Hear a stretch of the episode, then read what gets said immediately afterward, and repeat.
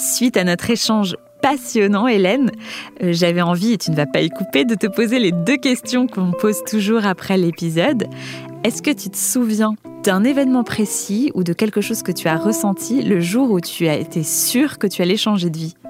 il, y en a, il y en a eu plusieurs, mais on va dire une image comme ça.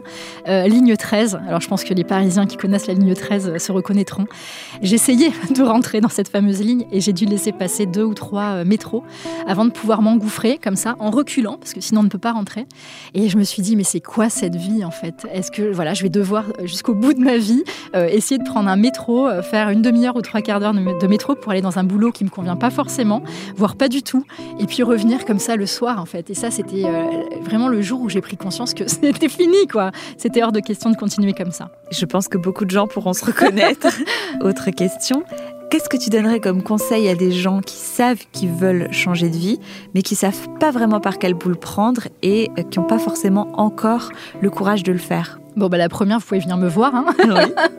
Donc voilà, j'accompagne des personnes avec la méthode Rêver, oser, foncer. Non, la première chose, c'est déjà croyant en vous et euh, ayez cette certitude que de toute façon, vous allez y arriver. C'est clair que vous allez y arriver à partir du moment où vous avez envie d'un changement.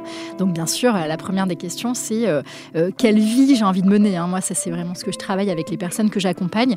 Partez surtout pas sur vos compétences. Hein. Ça va vous réduire. Vous êtes beaucoup plus que des compétences. Et puis les compétences, ça s'acquiert en fait. Vous allez faire une formation, hop, et vous allez des nouvelles compétences.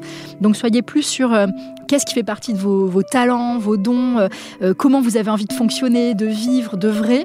Et là, déjà, c'est des questions qui vont être un peu plus ouvertes pour vous. Mais en tout cas, soyez sûr que bien évidemment, vous allez y arriver. Merci beaucoup, Hélène. À bientôt. Salut, Pauline.